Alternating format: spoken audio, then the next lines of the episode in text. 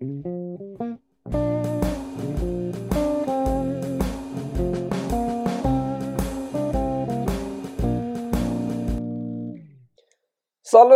Sunt George Bonea și acum fac asta. Ce faceți? Super! Mă bucur! Uh, astăzi o să facem o scurtă trecere în revistă și o să răspund la câteva din întrebările și subiectele care mi-au fost ridicate la fileu pe grupulețul nostru de pe Facebook. Acum facem asta. Unde s-au schimbat niște lucruri. În primul rând, acum poate posta oricine pe grupuleț. Bineînțeles, eu voi uh, vedea postarea înainte și o să o aprob. Dar în principal, până acum, 99% din uh, ce au vrut oamenii să posteze pe grup a trecut de mâna mea dură. În principal, mi s-ar părea drăguț să postăm uh, subiecte de dezbatere. Așa că cei 900, aproape 1000 de oameni sunt invitați în continuare să-și posteze acolo preocupările intelectuale și să fie deschiși la opiniile celorlalți. Oricum, mă bucur, am văzut câteva subiecte foarte interesante, ridicate de mai mulți oameni și foarte frumos. Foarte frumos. Așa, da. Așa, domnule, putem să comunicăm, să avem și noi o comunitate frumoasă în care să ne desfășurăm. Uh, și mai e o veste bună. Ăsta este primul uh, podcast fără reclame. M-am gândit că mai bine fără. Nu știu exact la ce a venit gândul ăsta. Probabil au fost și foarte mulți care s-au plâns că sunt foarte multe reclame și ca să fiu sincer, nu m-am uitat niciodată ce înseamnă foarte multe reclame, până de curând când am deschis un podcast de-al meu și am văzut că erau efectiv din 5 în 5 minute reclame și am zis, bă, nu e ok, nu e combinație. Nu am răbdare să stau să mă uit prin setările de YouTube să pun două, trei reclame pe o oră, așa că, na, o să merg pe mărinimia dumneavoastră, a celor care vă uitați la mine periodic, că o să contribuiți la hrana lui Cioran. Pentru că toate reclamele acelea nu erau pentru mine, erau ca să avem ce să-i punem pisicului să mănânce. Că și el un suflet. Bun, deci contribuiți pentru hrana lui Cioran și cărțile mele. Bun.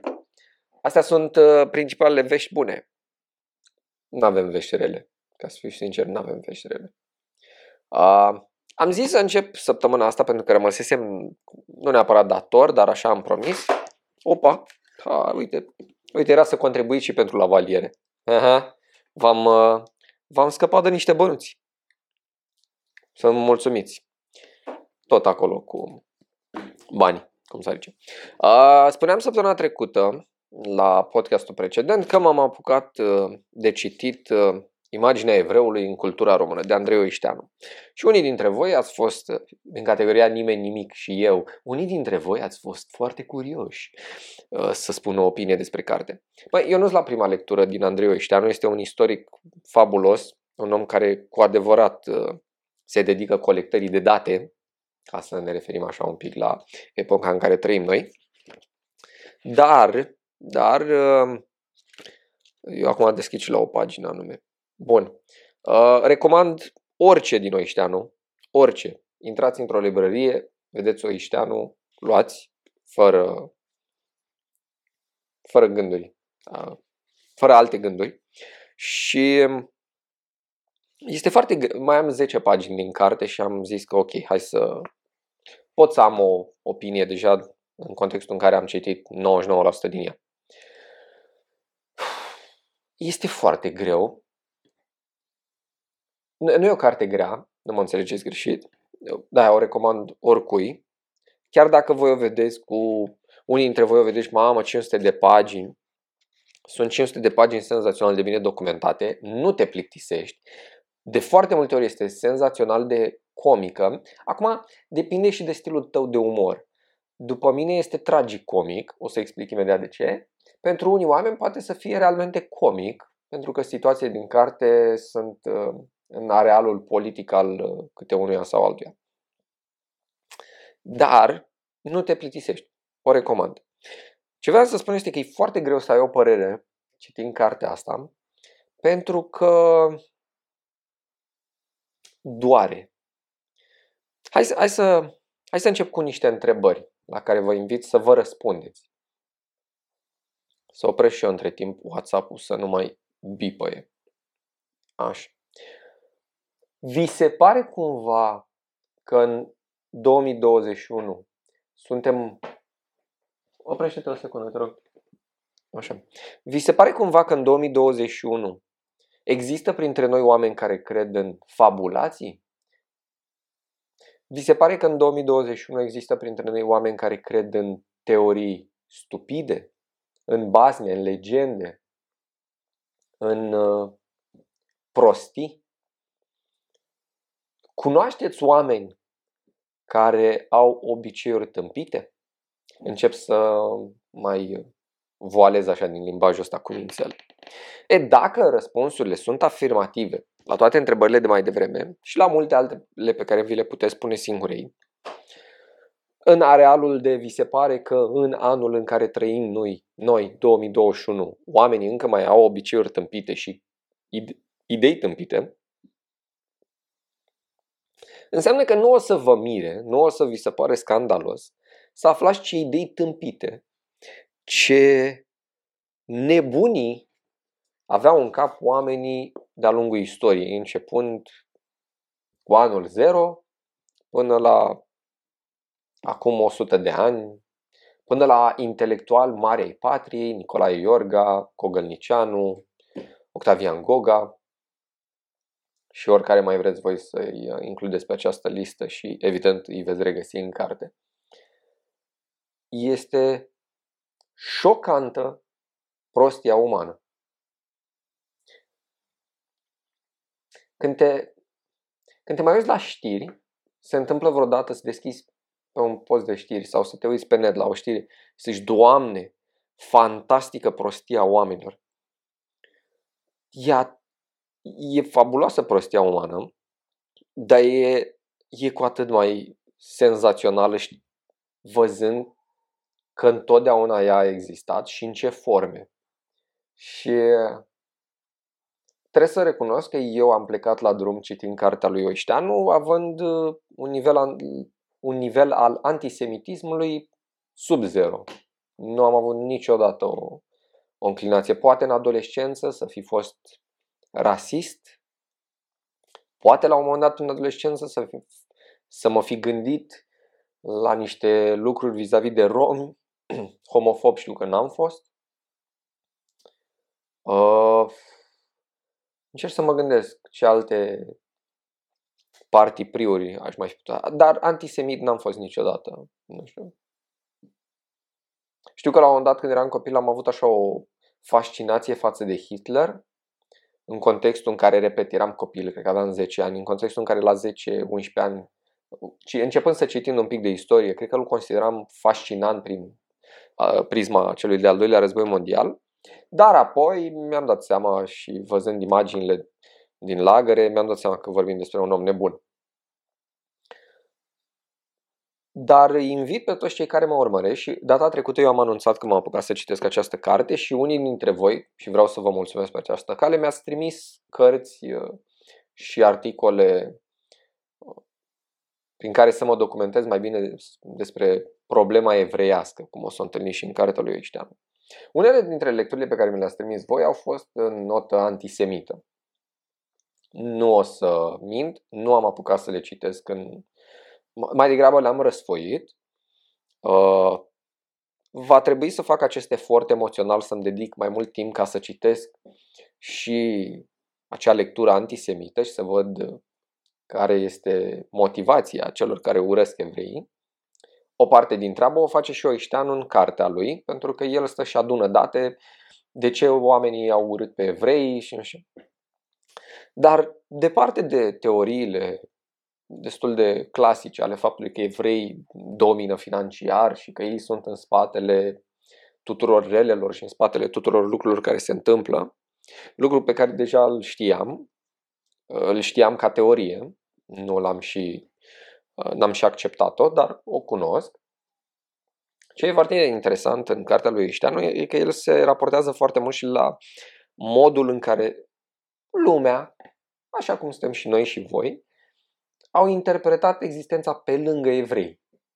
Și tradițiile, și glumele, și uh, obiceiurile. E un pasaj foarte interesant în carte, aproape de finalul ei, despre cum se raportau oamenii la evrei în cadrul nunților de români.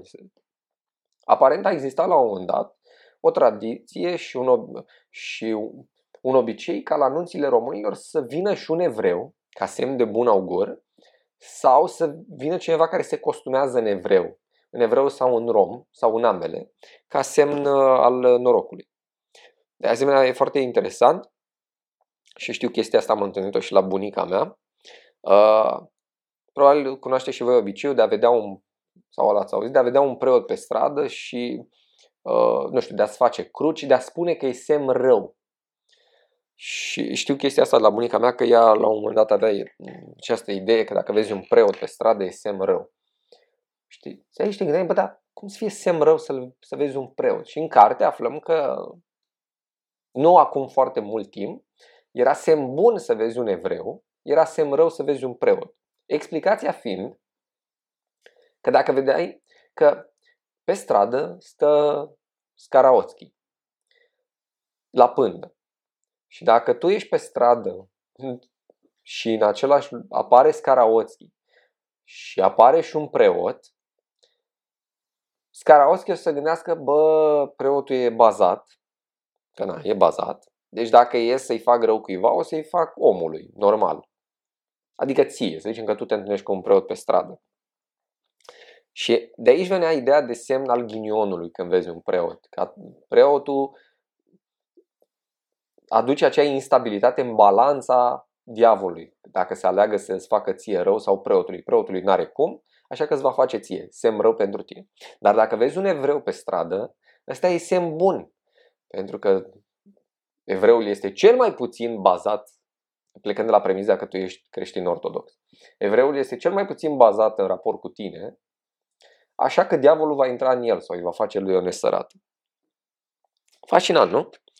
Și m-am gândit să vă citesc două pasaje din carte care mie mi s-au părut uh, senzaționale. Apropo, eu am acest obicei, îl spun de pe acum ca să nu fie o surpriză mai încolo și probabil să mă ajute. Mie îmi place să, să-mi fac însemnări pe carte. Am învățat chestia asta de la etologul Dorian uh, Furtuna, uh, un om senzațional din Republica Moldova pe care îl urmăresc și pe Facebook și la un moment dat el a făcut o postare și explica că pe prima pagina a cărții își face însemnări către paginile din carte ca să nu-și pună mereu sticky notes-uri, care uneori pot fi un pic enervante și debusolante.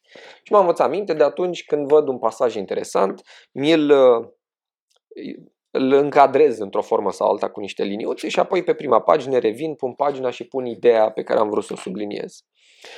Bun, și acum vreau să vă citesc două pasaje din numeroase altele subliniate. Pagina 376, voi citi astfel încât să fie o plăcere. Trecând de la un film, de la un film eseist, profesorul Nae Ionescu, la un militar de carieră, mareșalul Ion Antonescu, subtilitatea demonizării evreului dispare fără urmă. Concluzia însă este aceeași. Satana este evreul. Cu ghilimele. Deci, acesta trebuie alungat sau nimicit.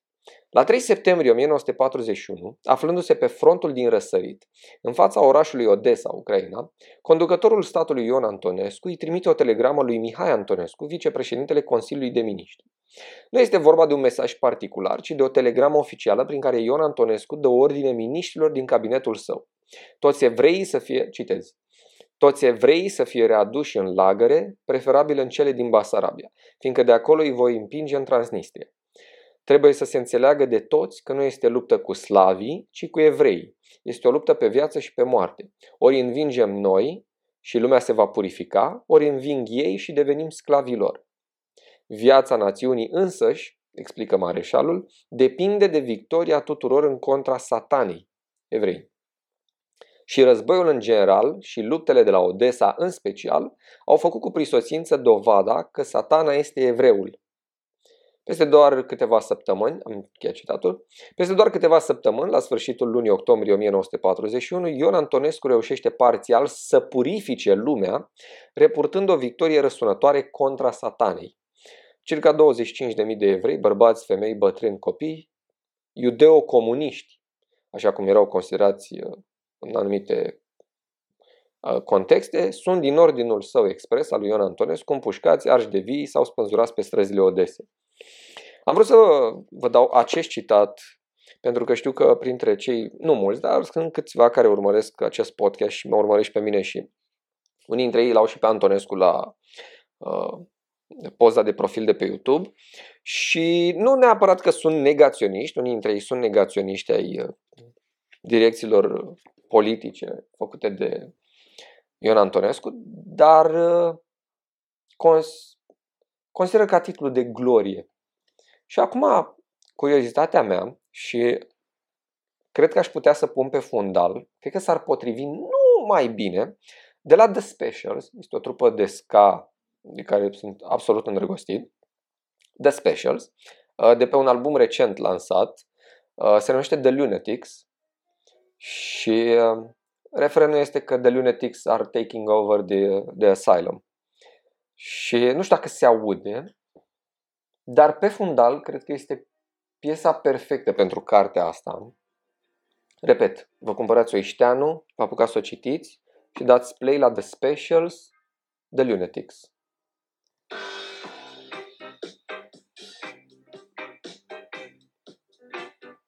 E așa, un sca lejer. Bun. Dilema mea și curiozitatea mea fățișă față de toți antisemiții care vor urmări acest episod de podcast este voi chiar credeți în delirul ăla? Realmente, voi chiar credeți în delirul ăla că evrei sunt reprezentanții satanei? Mai ales că mi se pare incredibil că unii antisemiți nici măcar nu sunt persoane religioase. Așa că ideea lor că evreii sunt uh, cel mai mare rău e așa un amalgam non-spiritual, o materia, e, o, e foarte complicat. E, e foarte complicat să înțelegi antisemiții care nici măcar nu sunt religioși, adică care nici măcar nu duc acea luptă religioasă. Dar, ok, eu v-am dat pasajul Ioan Antonescu, dar dacă o să citiți cartea, și repet, nu, Oișteanu e istoric, nu cred că o să întâlniți nici măcar în 1% din carte opiniile lui. Adică nu o să vedeți pe el făcând, nu o să-l vedeți făcând judecăți de valoare. Dar el o să vă prezinte cu date uh, cum erau priviți evrei în societatea românească și în Europa. De-a lungul istoriei. Ba chiar e în carte, dar îmi scapă. Ia asta poate găsesc. Mm, nu mai știu unde am salvat. E o bucățică în care spune că în anii 80, în Polonia, s-a făcut un, să zicem, un sondaj și 40%, 4, anii 80, 40% din oamenii care au răspuns la acel sondaj au considerat că evreii se nasc orbi și pentru a-și recâștiga vederea trebuie să se ungă pe față cu sânge de la copil creștin. În anii 80, în Polonia, se credea chestia asta. Și de asemenea, Oișteanu dă foarte multe uh, pasaje din uh, revistele și ziarele de după anii 90, de după Revoluție, principal uh, fostul ziar al lui Corneliu Vadim Tudor, nu mai știu, România, nu mai știu, România Mare, cred că se numea. Și eu mi-aduc aminte că ziarul lui Vadim Tudor încă mai exista pe piață când eu eram la jurnalism și la unul din primele locuri de muncă în jurnalism trebuiau să, eu trebuia să fac monitorizare de presă. Și presă însemna și ziarul lui Vadim. Și încă în anii aia, în 2011, 2012, ziarul lui Vadim se vindea surprinzător de bine și mi-a amintit Oișteanu de anumite idei din ziarele alea și, băi, nu e... e... Și asta de-aia curiozitatea mea sinceră față de cei care cei care se uită la podcastul ăsta și au trăiri antisemite, bă, care-i limita delirului antisemit. Nu știu, unde vă opriți voi? Pentru că în cartea lui Eștean întâlnești tot felul de chestii cu uh, oameni care credeau că evreii omoară copiii ca să le bea sângele, ca să-și facă uh, pasca tradițională. Credeau că toți evrei dintr-o comunitate complotează împotriva uh, statului. Credeau că evreii aduc ploaia sau aduc grindina. Bă, și oamenii chiar credeau în asta. Și inițial te gândești, bă, n-are cum. Că n-are cum, nu știu. Sau te gândești, e o chestie de acum 100 de ani, ceea ce oricum e surprinzător. Deci dacă stați să vă gândiți foarte sincer, e posibil ca bunica voastră, în funcție de ce vârstă aveți astăzi, e posibil ca bunica voastră să fi gândit și bunicul vostru, să fi gândit prostesc pe cum uh, ilustrează Oișteanu. Și asta zic, acum 100 de ani oamenii credeau că evreii sau romii sau în mai puține cazuri musulmane, dar sunt răspunzători pentru tot felul de ca să vă dați seama cât de proști erau oamenii. Eu nu mă oferesc de cuvinte, oamenii chiar erau nerozi. Erau de o cretinătate și o creduitate incredibilă. Și te gândești, bă, na, a fost acum 100 de ani. Și după aia deschizi televizorul și o vezi pe doamna Șoșoacă sau... Nu vreau să politizez acum, dar înțelegeți unde vreau să ajung. Și, bă, e înfricoșător. Realmente, e, e înfricoșător să vezi așa ceva. Mi se pare incredibil. Și am zis că vă mai dau un uh, pasaj, pentru că tot așa în uh, precedentul uh, episod de podcast, doar am aruncat o idee prinsă în cartea lui Erno, Vasile Erno în sectanții, în care el spunea că în anumite perioade și în anumite arii, evreilor nu li se dădea pământ. De altfel o să găsiți informația asta mult mai amplă și în cartea lui Ioiștean. Dar nu doar că nu li se dădeau pământ, mult timp evreilor nu se dădea voie să facă mai nimic decât ceea ce puteau ei să facă. Chiar și mici afaceri, dacă vreau să-și facă, existau niște șicane. Dar o să vă citesc un alt capitol care mi se pare interesant și care sper să vă trezească pofta de a citi această carte. La pagina 426, pentru cine vrea să citească o dată cu mine. Prin articolul 7 din Constituția românească din 1866, evreii erau excluși de la posibilitatea de a dobândi calitatea de român, un privilegiu acordat doar străinilor de rit creștin. După războiul român-ruso-tur din 1877-1878, la Congresul de la Berlin, marile puteri au condiționat recunoașterea independenței de stat a României de modificarea articolului 7 din Constituție în sensul emancipării politice a evreilor. Până la urmă, în octombrie 1879, Parlamentul Român a aprobat o modificare formală. Evreii vor putea obține naturalizarea, dar nu din oficiu, ci în anumite condiții, nu imediat, ci după un termen de cel puțin 10 ani și nu în bloc sau pe categorii, ci pe bază individuală, fiecare caz trebuind să fie aprobat printr-o lege specială de la plenul Parlamentului. Persoanele interesate trebuiau să depună un dosar cu documente și o cerere de naturalizare adresată Parlamentului. În aceste condiții, noua prevedere constituțională privind emanciparea politică a evreilor români s-a dovedit a fi literă moartă. În următoarele două decenii, 1881-1900, au fost naturalizați doar 22 de evrei, în medie cam un evreu pe an. După congresul de la Berlin și până în 1913, cifra naturalizării a fost de 529, dintr-un, dintr-un total de câteva sute de mii de evrei. Pe deasupra, acest sistem strict formal a încurajat și corupția. În legătură cu ineficiența și corupția parlamentară în privința naturalizării evreilor, iată câteva remarci făcute de Adolf Stern despre situația de la începutul anilor 1880, când Grigorescu a pictat evreul cu gâsca. O să găsiți uh, și un capitol despre evreul cu gâsca lui Grigorescu. Ce spunea Adolf Stern? Cum se putea prevedea naturalizările evreilor la început rare, aproape au încetat? Parlamentul trântește pe mai toți evrei. Ce calvarie această naturalizare individuală, rod nenorocit al tratatului de la Berlin. Ce umilinți pentru candidat și ce mezat rușinos în Parlament. Așa că am mai întâlnit, am mai întâlnit online opinii cum că de-a lungul istoriei evreii din România de fapt au trăit în condiții de lux.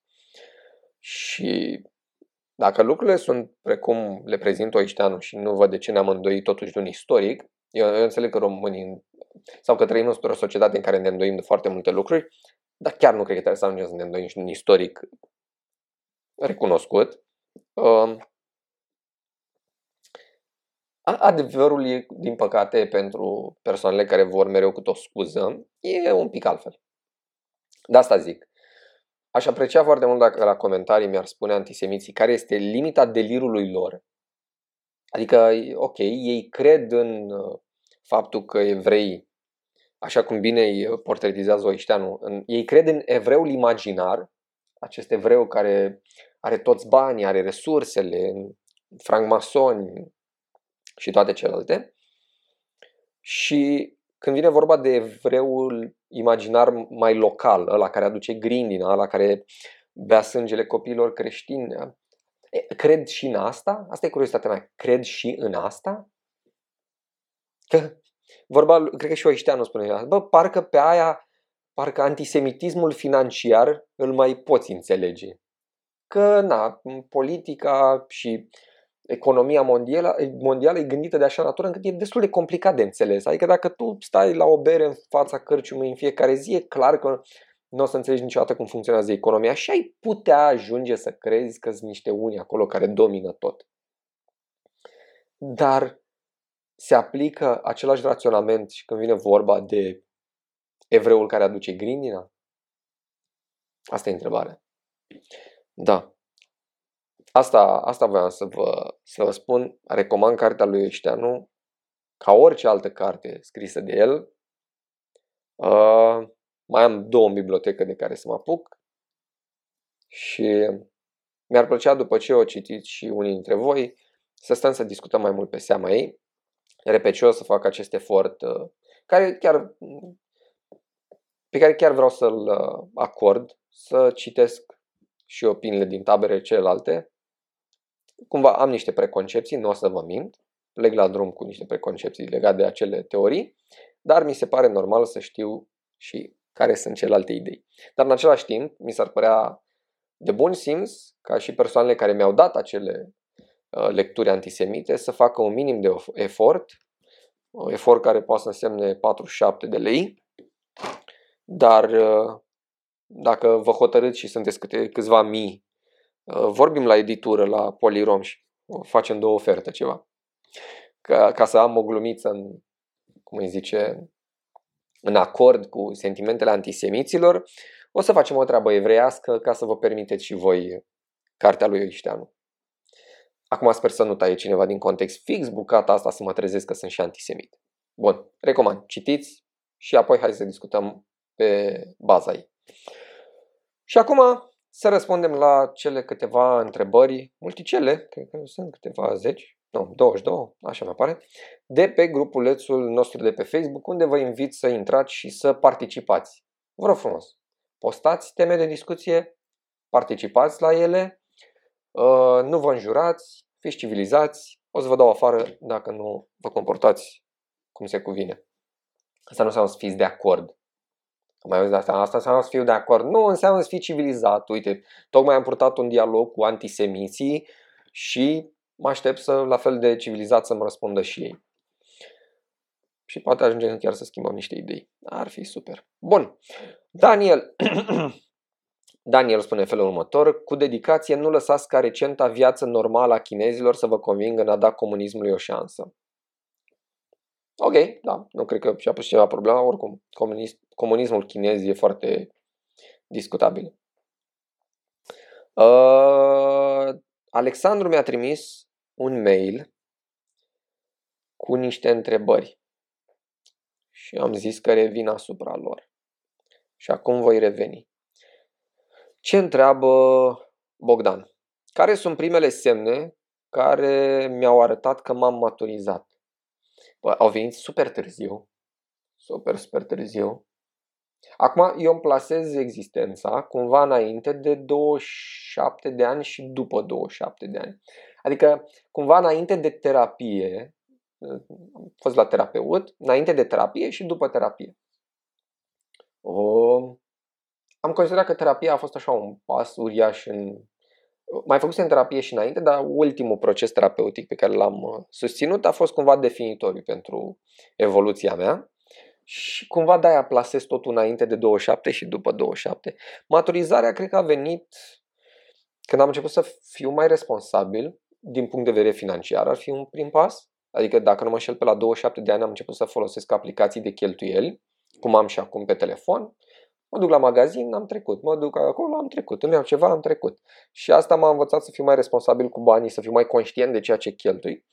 Apoi uh, a venit o maturizare privind uh, cariera, dar asta nu s-a tradus neapărat în că am luat o super mega decizie și acum ori mă lăfăi în bani, ori lucrez la visul meu de a fi ceva. În continuare nu știu exact ce vreau să fiu peste 5 ani, dar ce știu că vreau e că mi-am dorit foarte mult să continui studiile și chiar îmi place să fac chestia asta. Nu știu ce, dar în ultimii 2-3 ani și am avut așa o poftă efectiv să stau și să învăț și să citesc.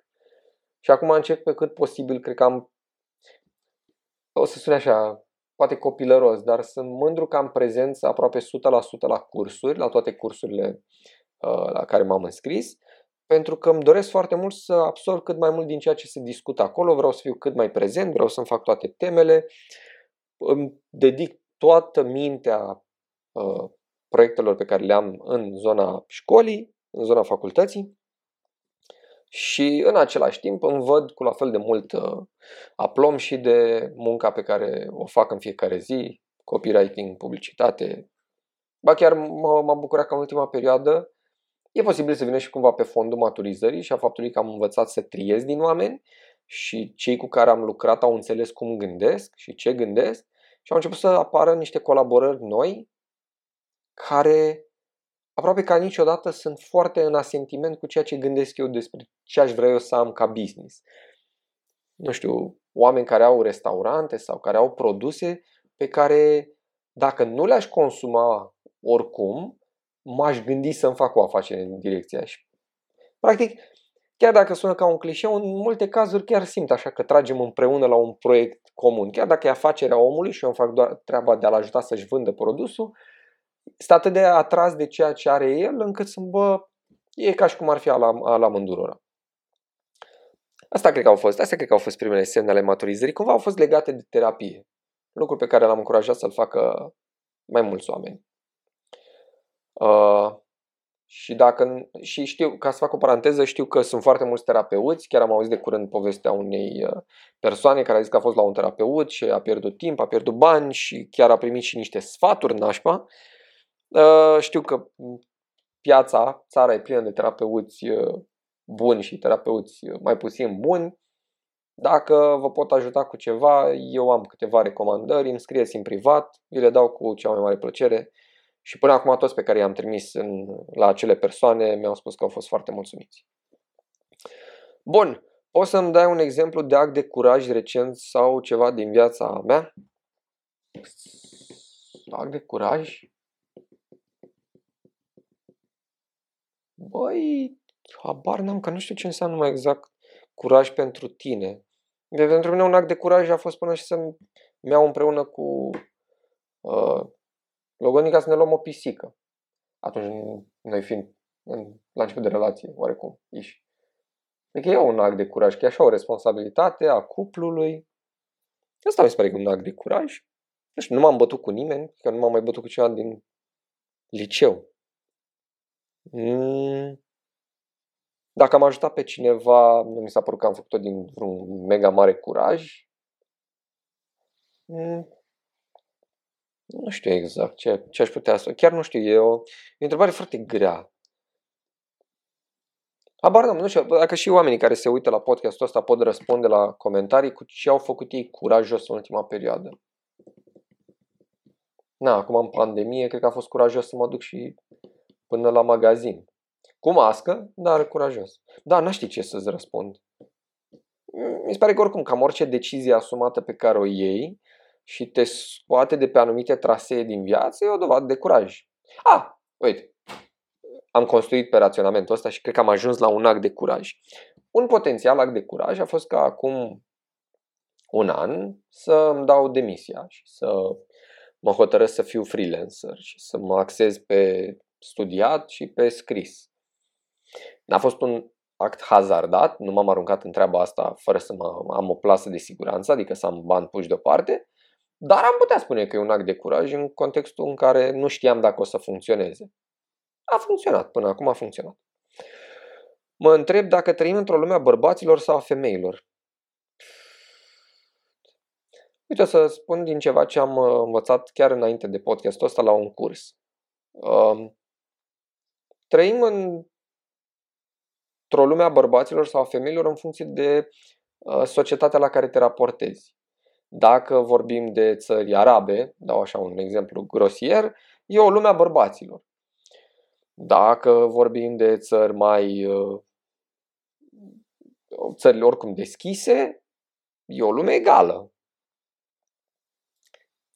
Eu, e foarte greu să-ți răspund eu la întrebarea asta pentru că sunt unul tentat să spun că cel puțin în România mi se pare că e o lume și a femeilor și a bărbaților, dar în același timp știu că sunt paliere.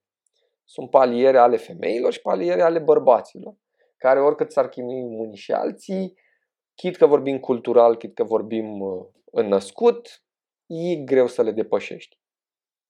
E greu să se intercaleze aceste paliere. Uh, da, cred că ăsta e cel mai corect răspuns. E în funcție de societatea la care te raportezi și nu știu ce să zic. Fotbalul e o lume a bărbaților se străduie și femeile să câștige această lume și am văzut că se descurcă bine, în sensul că a început să câștige destul de mult avânt și fotbalul feminin, dar în continuare la lumea bărbaților. Uh, fashion-ul, în schimb, îmi pare o lume a femeilor. Evident, avem și bărbați acolo, dar pare o lume a femeilor. Na, ele practic sunt și mare parte din consumatoare de fashion. Da, zic că e o întrebare un pic cam prea generalistă și e genul de întrebare care, dacă o mai pui cuiva, risc să pornești niște polemici foarte aiuristice și din care să nu poți să ieși, să riști un scandal. E o întrebare bună, dar e o întrebare cu foarte mult potențial de rău, pentru că e mult prea generalistă.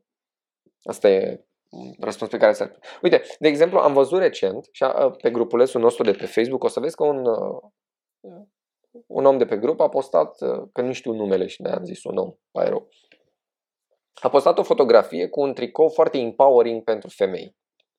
Un tricou de ăsta care face să iasă feminista din tine. Și oamenii acolo la polemici s-au apucat să discute dacă e corect mesajul de pe tricou sau nu.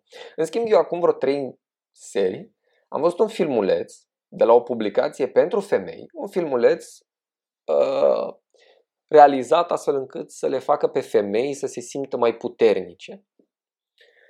Atât de tare m-a enervat filmul ăla, încât în primul rând nici nu vreau să vorbesc foarte mult despre el, pentru că e inevitabil dacă încep să vorbesc despre elementele care m-au enervat în filmulețul ăla, o să ajungem să ne certăm la secțiunea de comentarii, iarăși, iarăși o să mi atrag o comunitate foarte nervoasă, care nu că n-aș vrea să fie prezent aici, că mi-ar plăcea să aud părerea tuturor, dar sunt oameni mult prea nervoși.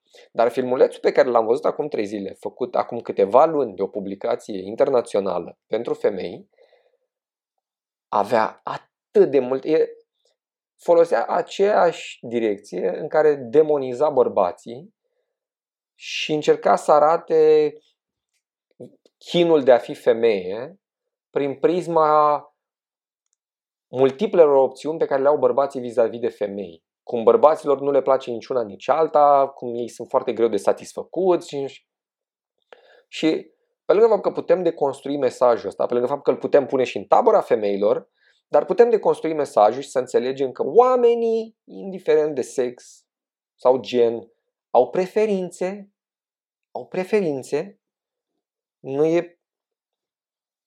La un moment dat venisem cu această teorie care poate să fie absolut împită, dar poate să fie și corectă. Dacă persoana X, nu-i spun genul, persoana X e, are o greutate mare nu spun nici plin, nici plinuță. Persoana X are o greutate mare. E, ta, e mare în gabarit. Și are două opțiuni în viață pentru parteneri. Are opțiunea A, un partener care arată foarte bine, mult mai bine ca X, și are partenerul B care se apropie de X. Dacă va dori să fie cu A, va trebui să facă niște concesii. Poate va trebui să schimbe chestii, va trebui să arate altfel. Va... Acum mi se pare foarte complicat ca X să-l critique pe A pentru că nu o place cum, cum e. Când B-ul place X-ul așa cum e, doar că B-ul nu-i ca A. Și am stat de multe ori și m-am gândit că anumite persoane care nu sunt plăcute de alte persoane pentru modul în care arată, în, în special pentru modul în care arată, e posibil să se raporteze la un standard la care vor să ajungă sau de, la care, de care vor să fie plăcute.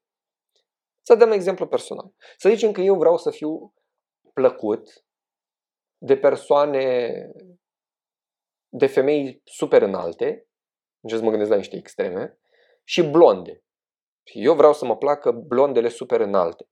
Dar blondele super înalte pe mine nu mă plac pentru că eu sunt scund, mai scund ca el, și brunet. Sau chelesc. Sau oricum ceva fizic. Eu ar trebui să mă simt discriminat de ele? Sau ar trebui să înțeleg că e realmente o plăcere a lor? E un... Na. E o chestie de gust. De gustibus non discutatul. Asta zic. Și văzând filmulețul ăla și văzând cum pune problema și folosește niște inserții video mega mărșave. Repet, eu acum mă abțin că dacă intru în filmulețul ăla, ho, ho, ho, ho, și am, i-am promis, i-am promis că iubitei că nu fac asta. Am promis, mă țin de cuvânt. Dacă intrăm, sunt niște cadre mult prea, adică efectiv e așa o ațățare și dai cu bățul prin gard femeilor care să, ca să le arăți niște contexte care, în primul rând, sunt scoase total din contextul lor. În filmulețul ăla ai o imagine cu un bărbat care face un gest. Gestul ăla știm aproape cu toții de ce l-a făcut. Știm care a fost contextul. Și în clip e pus în cu totul alt context să pare că ăla e un nenorocit. Ca o paranteză legat de subiectul ăsta, Uh, este un articol senzațional pe internet, într-una din publicațiile americane.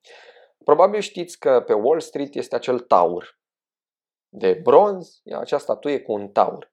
Statuia aia reprezintă ceva. Statuia când a fost făcută de uh, un sculptor, cred că mexican, sau de origini mexicane, oricum, aia simboliza, dacă țin bine minte, simboliza lupta oamenilor cu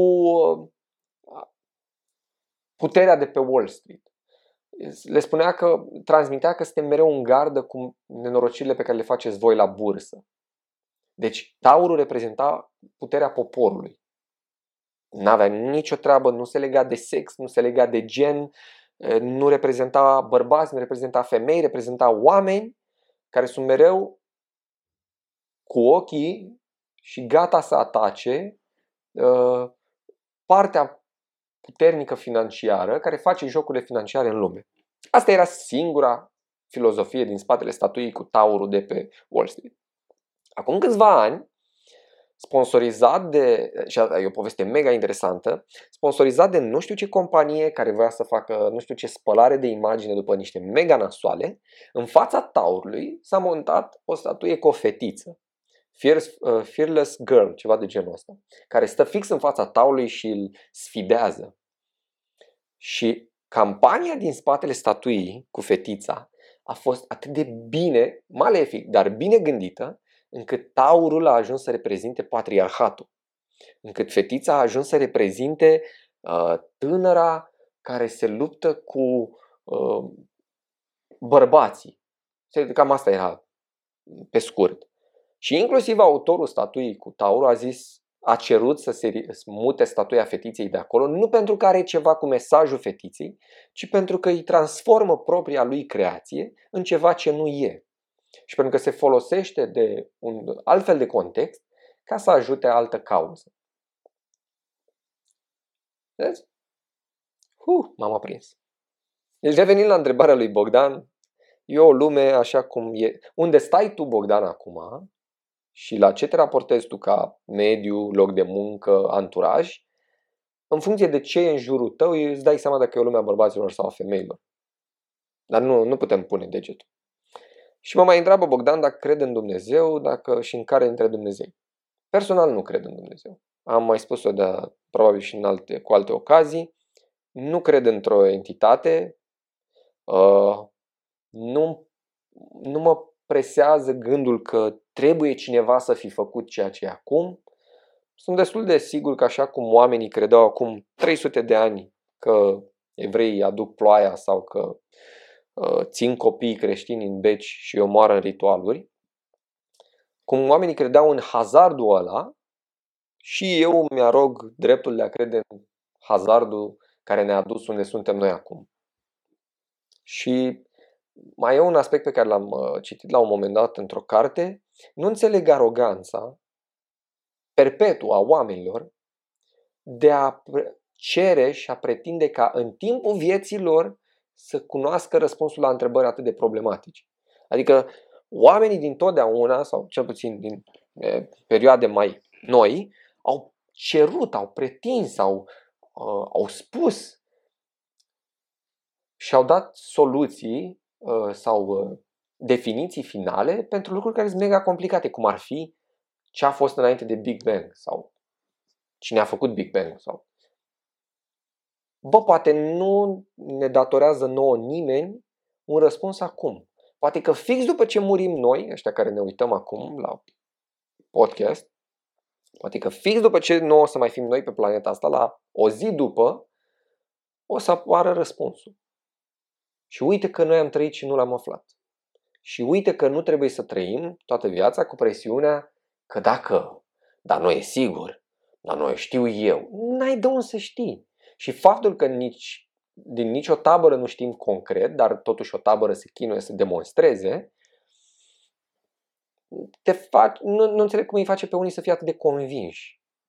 Și în pariul lui Pascal, nu cre- adică oricine crede în pariul ăla, mi se pare că jignește deitatea. Adică nu, nu poți să ai credință ca pariu. Eu dacă aș fi un Dumnezeu și tu ai venit la mine și ai spune, a, am pariat pe tine. Ce? Ai pariat? Bă, e ori crezi, ori nu crezi. Nu e 1x2 aici. Ori crezi, ori nu crezi. Nu pariem pe credințe. Asta zic. Cred că poți să, cred că poți să fii un credincios și să crezi în Dumnezeu și e de bun simț să ai și dubii. Cred că poți să crezi în energii bune și în energii rele, dar să ai și dubii. Cum de altfel poți să crezi în știință și să ai dubii și să te străduiești constant să vezi care e adevărul. Din fericire, știința chiar ne ajută. Adică ne ajută că ne tot construiește paliere pe care să studiem care e adevărul și care nu. Dar asta zic, legat de Dumnezeu, eu personal nu cred. Cred că e un accident că suntem aici, un accident fericit pentru noi, probabil nefericit pentru milioane de spermatozoizi care n-au ajuns unde suntem noi acum, ca să nu mai zic de celule și de tot de-a lungul istoriei. Asta zic. Hai să ne bucurăm de contextul ăsta și o să sune mega speaker motivațional, dar hai să o facem să funcționeze pe cât posibil. Da, de asta problema cu misiunile astea preponderent religioase, astea martirice, bă, dar de unde atâta certitudine? Serios, deci pe mine, pe mine oamenii super certi mă, mă distrug. De unde, frate, atâta certitudine? Absolut, de unde? Hai să ne mai așezăm, hai să mai discutăm un pic, hai că poate nu e așa. Hai. Cine a scris asta? Dar cine a gândit asta? Dar acum cât timp? Dar cum erau oamenii acum cât timp? Revenind la cartea cu epoca întunecării, despre care discutasem anul trecut. Bun, mergem mai departe. Prezintă-ne lumea ideală din punctul tău de vedere, spune Cristian. Păi, lumea ideală ar fi tolerantă, uh, dar aici e și paradoxul toleranței, că na, ești tolerant cu intoleranții. Are Noam Chomsky o analiză foarte bună a acestui lucru. Vă invit să-l căutați pe Google, o să găsiți. Dacă scrieți Noam Chomsky uh, tolerare intoleranțelor sau ceva genul ăsta, o să găsiți exact. E o chestie de câteva minute. Uh, da, în principal oamenii ar fi toleranți, uh, probabil ar consuma mai puțin, ar experimenta mai mult, uh, dar inclusiv experimentatul să nu fie în zona de hiperconsum, cum ar fi turismul de masă, ar face sex mai mult, Eu n-am văzut oameni care să facă sex să fie supărați. Oameni care fac sex sunt mega liniștiți. Nu știu, voi știți pe cineva care e încrâncenat și are o viață sexuală bună? Nu, nu cred că există om încrâncenat care să trăiască o viață sexuală satisfăcătoare. Și... Și să mănânce bine. Cred că și mâncatul e important. Și sportul. Adică sunt lucrurile astea de bază pe care omul ar trebui să le facă și cred că dacă le-am face cumva cu toții, ar fi mai bine. La sex e complicat, nu știu dacă toată lumea e de acord să facă sex cu toții, e o chestie de gusturi. Bun, consider interdicția lui Trump de pe rețelele sociale ca fiind o decizie corectă? Întreabă Alex. Băi, chiar nu. Chiar nu și mă bucur că ai ridicat subiectul ăsta. Am vrut să scriu pe blog, dar m-am luat cu alte subiecte. Nu, nu mi se pare că e o decizie bună. Mi se pare că decizia de a închide gura lui Trump este o decizie disperată. Mi se pare că e, a fost așa, la bă, ce facem? Nu știu, închidem. Pentru că ce spune Trump nu spune doar Trump. Și dacă e să fim sinceri, Exceptând faptul că Trump are o plajă foarte mare de urmăritori pe internet, dar sunt o grămadă de oameni mai răi ca Trump, cu idei mai groaznice ca ale lui, care încă sunt pe Facebook, Instagram și oricum Trump mi se pare că nu mai e nici măcar pe Pinterest. Parcă, ai, come on. Așa, asta zic. Mi se pare că a fost o decizie disperată, o decizie care a adus alte două gânduri nașpa odată cu ea. Unu, pe pro-trampiști a făcut să înțeleagă că e adevărat că, uite, ni se închide gura, că suntem conduși, că Zuckerberg, că evrei, revenind la Oișteanu și tot așa, și pe cei care erau un pic indeciși în legătură cu modul în care funcționează rețelele sociale, i-a cam speriat. Adică sunt și oameni din tabăra anti-Trump care au zis, bă, tu ești nebun, ăștia pot închide un om. Adică un om poate să dispară de pe internet. Care internetul e totuși lumea în ziua de azi. Adică mai ales dacă ești o persoană publică și trăiești din a spune chestii, tu dai seama să te închidă internetul? Mai după aia s-a făcut la Parler, pe care îmi făcusem și eu repede cont ca să văd cum e în bula aia altă. L-au închis, nu mai există. Deci acum încerc să mă conectez, că știu că să-mi place vașa. Da, uite, the site can, can be rich. Și acum stai și te gândești, bă, da, tabărea aia altă, unde se duce? Și am zis că stau pe 4chan și toate cele. Dar de ce vrei să-i muți pe toți într-un loc și să-i faci să se înrăiască acolo între ei? Mai ales că deja ni s-a demonstrat că în state oamenii au reacționat. Adică trampiștii au, au făcut ceva.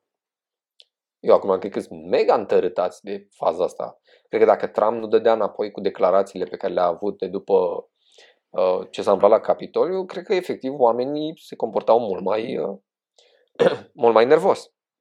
Acum, na, unii stau și se gândesc că stai că ne-a trădat Trump și nu știu ce.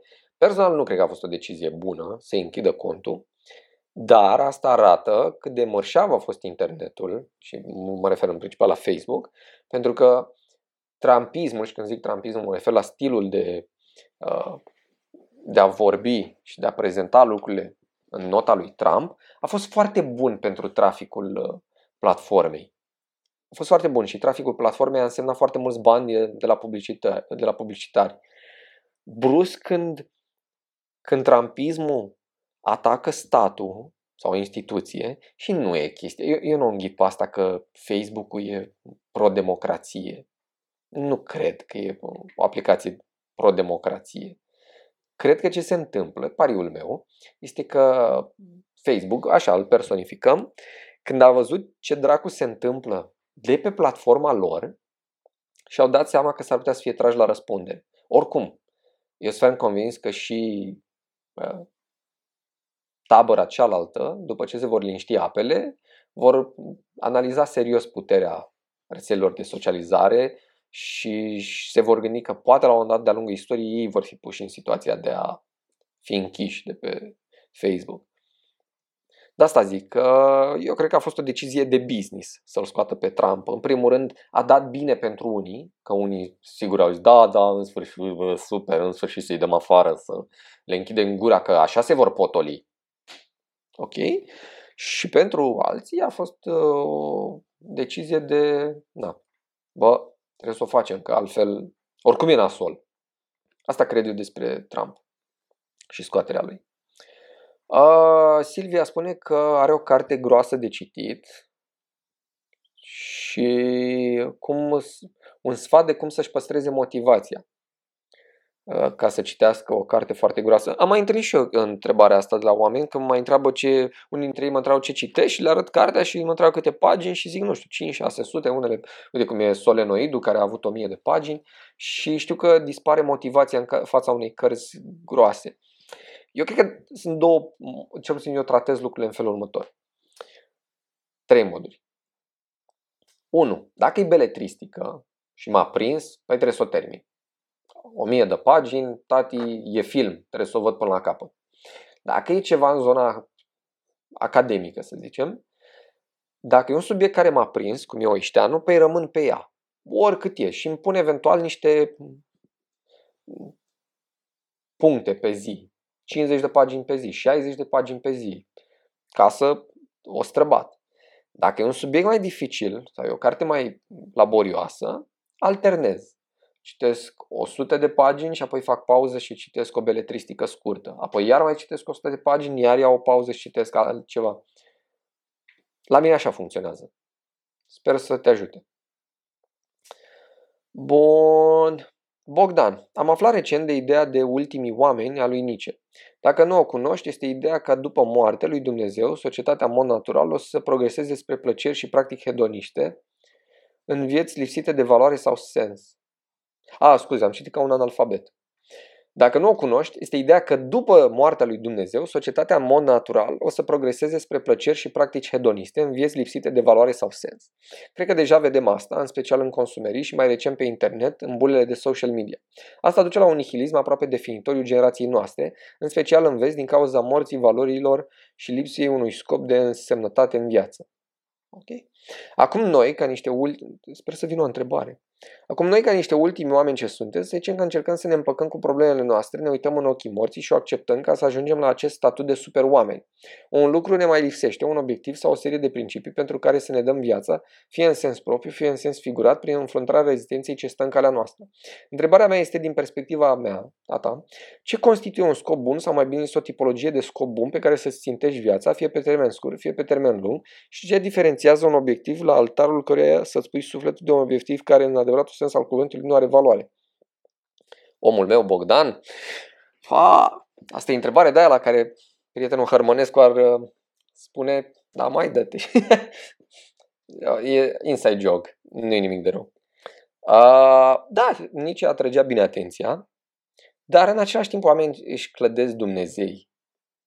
N-am spus-o eu, cred că au spus-o și alții. Adică am, a murit un Dumnezeu, dar au apărut alții. Inclusiv consumerismul se comportă de multe ori ca un Dumnezeu.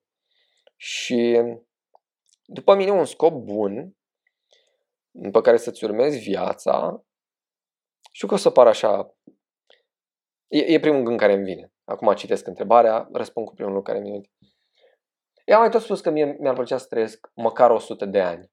Pentru că îmi doresc foarte mult, știind ca ateu că asta e tot ce am, îmi doresc foarte mult să văd cât mai mult din ce se întâmplă pe planetă, să citesc cât mai mult, să știu cât mai mult, să experimentez cât mai mult. Așa că mie un scop bun în viață, mi se pare asta a ținti să trăiești cât mai mult. Și mi se pare că e un scop pozitiv, pentru că a trăit foarte mult îți cere o anumită conduită. Să mănânci într-un fel, să gândești într-un fel, să te comporți cu alții într-un fel. Și cred că ăsta poate fi un scop bun. Mai ales pentru că ele mi se pare că vin înlănțuit. Dacă îți dorești să trăiești mult, înseamnă că trebuie să ai o viață sănătoasă. Și dacă ai o viață sănătoasă, înseamnă că ești un om bun și pentru ceilalți din jurul tău. Dacă ești bun și pentru ceilalți din jurul tău, păi cam ți-ai îndeplinit un mega scop ca ființă umană.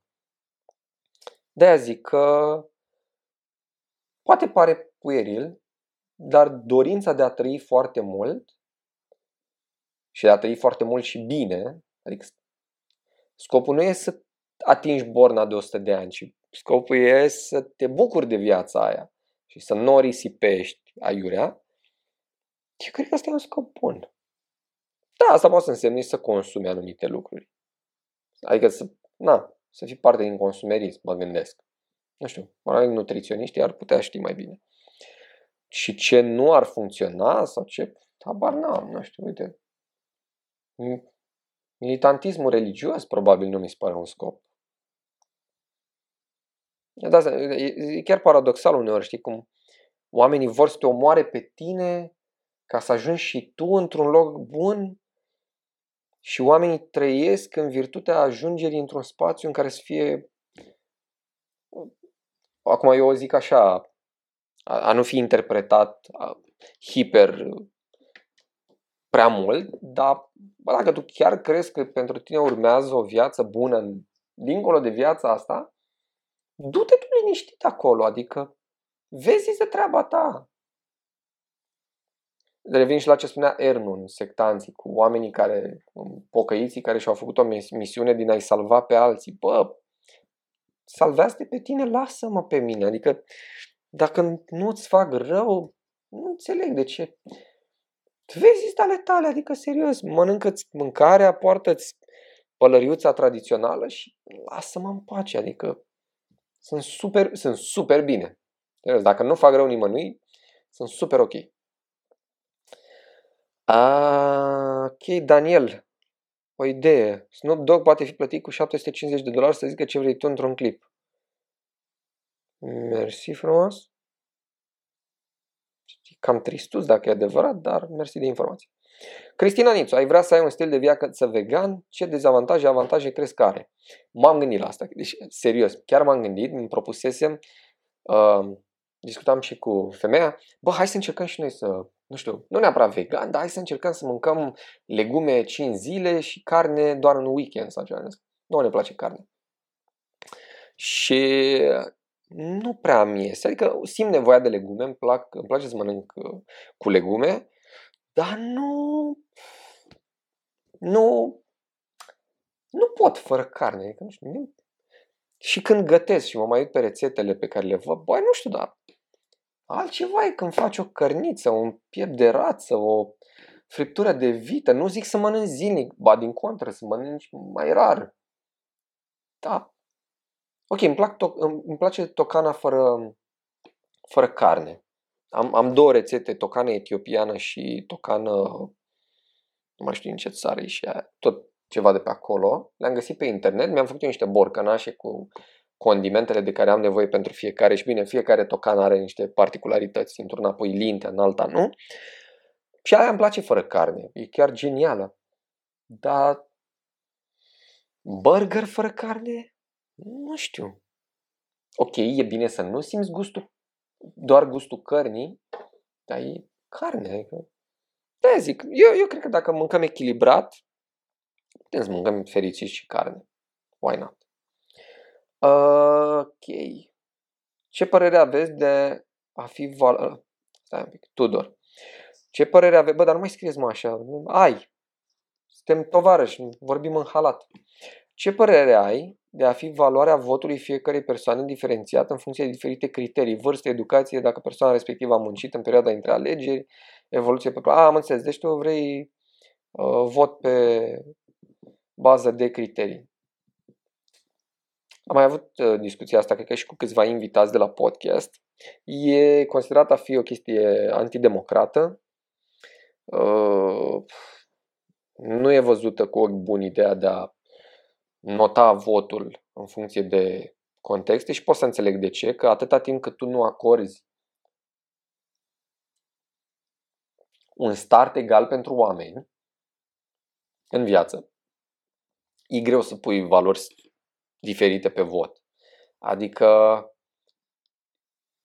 la prima mână, sună genial să spui de ce votul meu cu studii superioare să vot, valoreze cât votul unuia cu patru clase sau cu nicio clasă. La primă gând ești, da, frate, e corect, adică na, ăsta știe mai multă școală, ăla o să voteze amboulea și... Dar e o nedreptate, pentru că ăla poate chiar n-a avut șansele. Poate el ar fi fost mult mai deștept ca toți la un loc, dar n-a avut șansele. Și acum ce facem? Adică cred că ar funcționa doar dacă ăia discriminați ar înțelege postura în care sunt. Adică dacă ei ar zice, da bă, aveți dreptate, noi suntem proști și nu merităm să votăm la același nivel cu voi, atunci ai zice, bă, mega sacrificiu, ce conștientizare de sine, wow, super, deci rămâne așa. Dar oamenii nu-și vor da seama de ce sunt în punctul în care sunt și îi doi la mână, nici nu poți să-i condamni. Și în anumite situații, nu avem încă date concrete și nu cred că în anumite situații oamenii cu patru clase sunt mai deștepți că ea cu facultăți. Și nu neapărat că sunt mai inteligenți, mai intelectual mai dezvoltați, dar emoțional sunt mai. Uite, revin la un alt subiect de care, ca să fac o paralelă, de care vorbeam anul trecut la podcast. Ai familiile bogate sau cu un statut financiar mai bun, care fac mulți copii sau fac copii și oamenii au, au tendința să zică, da mă, păi și permit, permit să le dea o educație. Sau și ai oamenii săraci care fac copii, mulți puțin, nu ăsta e subiectul, și aia sunt, dacă nu-ți permiteai, de ce ai făcut? Dar nu e doar despre bani. Adică personal cunosc familii care au o situație financiară destul de grea și copiii sunt senzațional, sunt senzaționali. Sunt niște copii senzaționali, sunt deștepți, sunt educați, sunt creativi, au inițiativă, au tot ce îți dorești de la un viitor cetățean unei societăți funcționale. Și în același timp cunosc familii cu copii care au de toate, dar nu au pic de educație emoțională. Că nu au avut la ce să primească. Deci, ce faci? Așa cum dai votul unei tabere sau alteia, puterea votului, la fel trebuie să te gândești, ok, și copii cui dăm? Dăm copii celor, dăm copii celor care își permit să crească copii sau celor care știu să crească un copil? E tricky. Și tot uh, Matei întreabă vârstă maximă de vot, pro sau contra. contra. Ba, uite, aici cred că s-ar putea să am o opinie mai fermă. Cred că vârsta de 18 ani uh, nu e potrivită pentru vot. Dar se întâmplă două chestii. Dacă mărim vârsta de vot, mărim șansele pentru niște deci... vorbim pe termen scurt. Uite, așa văd lucrurile. Dacă pe termen scurt am mărit vârsta votului la 25-27 de ani, e posibil să avem parte de ceva mai multe decizii raționale la urne. Să zicem. În contextul în care plecăm de la studiile care arată că oamenii sunt ceva mai se maturizează mai greu, sunt infantili și hai să zicem că tragem de vârsta maturității un pic mai sus ca să luăm la urne cele mai potențial mature decizii. Cu toate că, uite, alegerile recente au demonstrat că foarte mulți tineri votează și votează într-o anumită direcție. Dar oricum, noi lucrăm acum cu niște mega șabloane, poate chiar învechite unele dintre ele. Dar în același timp, dacă am coborât vârsta votului și am venit și cu educație, e posibil să ne lovim la... Oricum, copiii de astăzi, la 16 ani, sunt mult mai... Oricum, chiar dacă nu cunosc politică, măcar știu ceva mai multe despre politică. Îi văd de cum fac glumele despre politicieni și îmi dau seama că măcar le-au trecut pe la ureche niște noțiuni.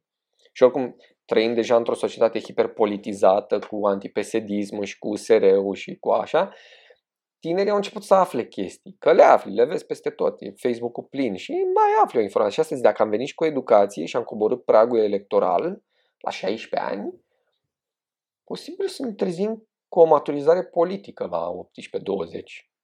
Dar e așa, un pariu. Știu că la un dat eu am văzut un filmuleț pe YouTube cu de ce se votează la 18 ani. E foarte interesant, îl găsiți pe YouTube.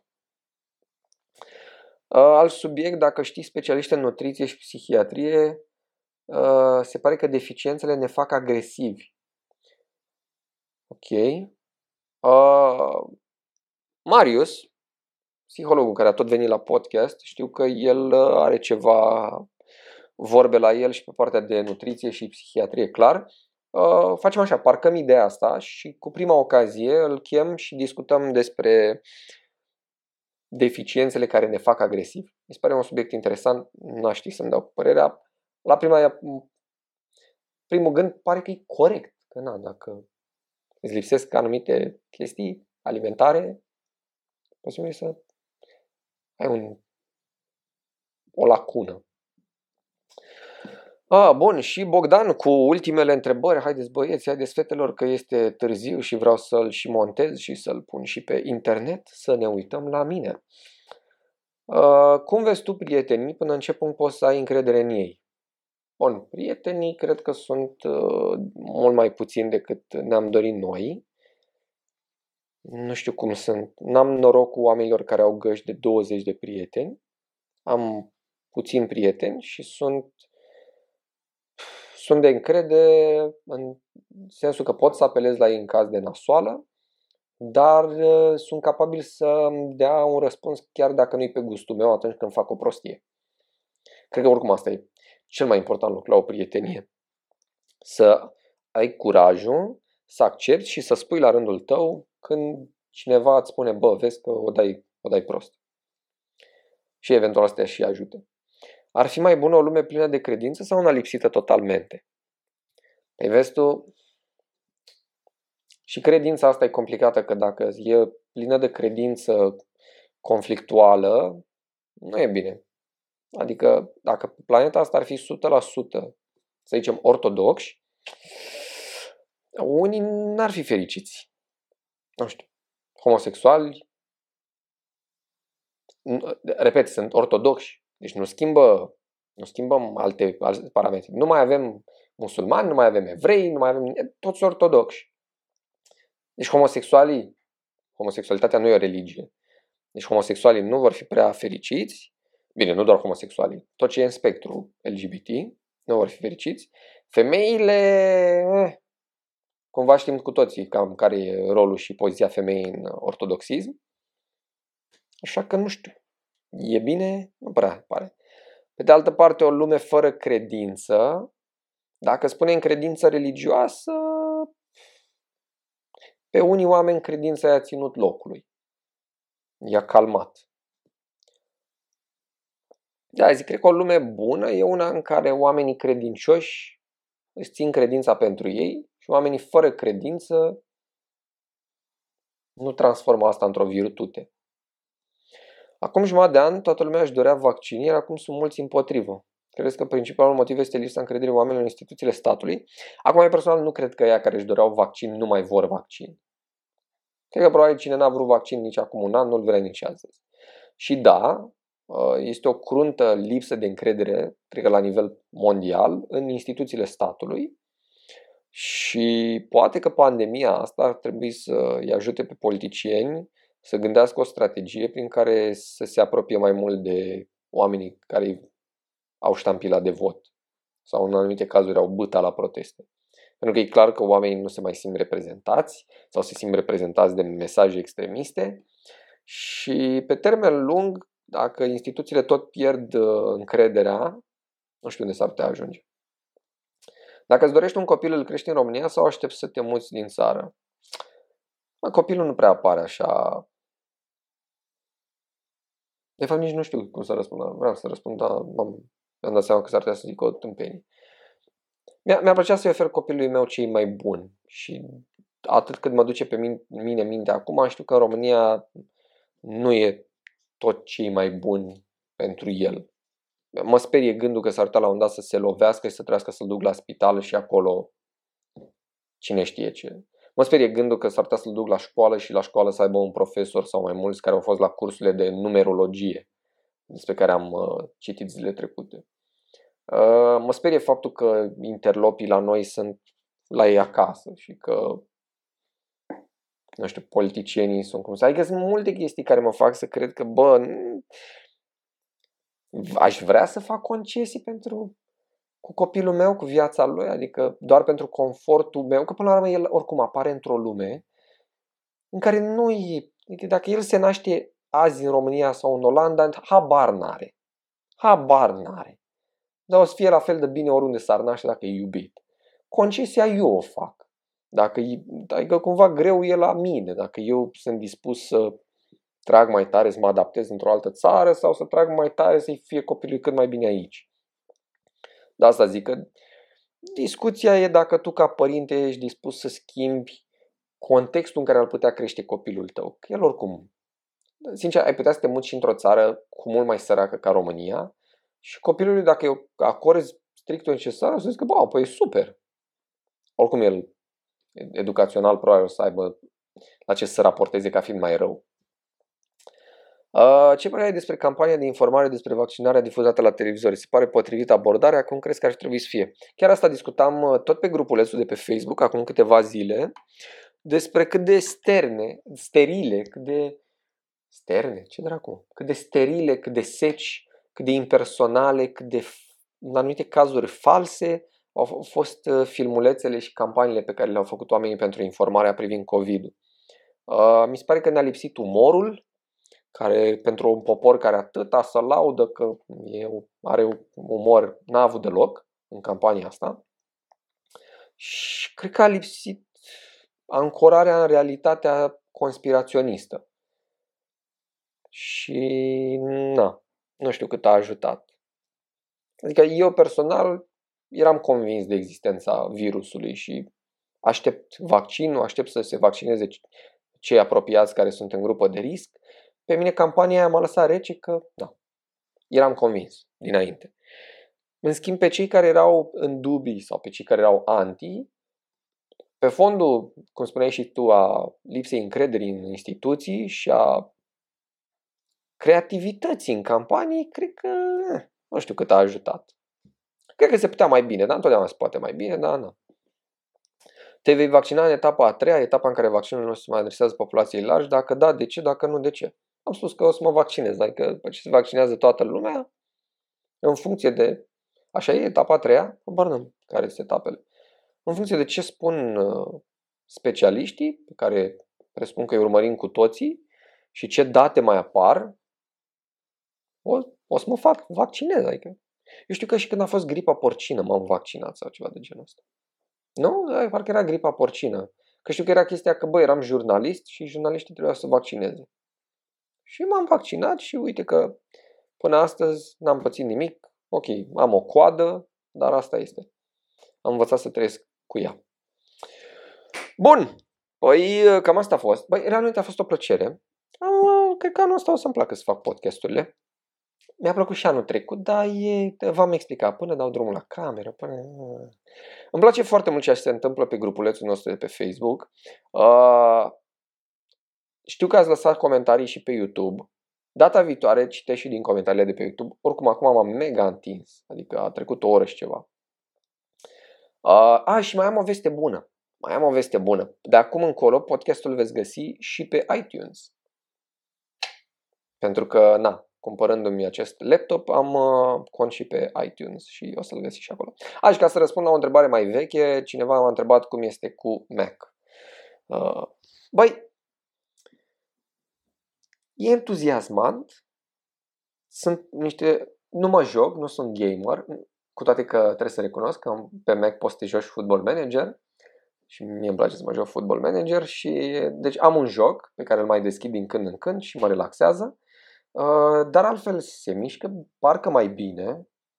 Repet, nu sunt ITist. Deci se mișcă parcă mai bine ca orice Windows. Uh, mi se pare că lucrurile sunt un pic mai bine partajate. Nu mai am, uh, am și uitat cum se numeau, uh, drive-urile alea pe care le aveam pe Windows. Mamă, ce lapsus am. Partiții. Nu mai am partițiile. Acum parcă totul am în niște foldere bine organizate de mine Uh, laptopul în esență se mișcă mai repede, dar am zis că oricum ios se mișca mai repede, în sensul comenzile sunt mai rapide. Și bateria, cel, cel puțin la laptopul ăsta bateria chiar este absolut senzațională. Și absolut senzațională. De exemplu, am plecat de Revelion la Timișoara, am stat 5 zile, am plecat cu 100% baterie și mi-am încărcat laptopul după 5 zile când m-am întors acasă. Și au fost 5 zile de scris pe blog, uh, web browsing, m-am uitat la, ne-am uitat la niște seriale Seinfeld, cred că am văzut vreo 4-5 seriale, plus filmulețe pe YouTube. Uh, deci am făcut chestii și m-a ținut 5 zile. Fix 5 zile m-a ținut. Și în continuare e impresionantă bateria. Și am înțeles că oricum sunt fiabile. Adică am, mai toți oamenii pe care îi cunosc cu Mac-uri le au de dar ce? Am cunosc pe cineva care are un Mac, nu că funcțional, foarte funcțional și are 8 ani. E un laptop Mac, e așa mai hărăgai, e mai greuț, dar bă, chiar merge. Și bateria ține. Adică chiar ține bateria după 8 ani de zile. Așa că pare, pare că e treabă. Pare că e combinație. Dar atât.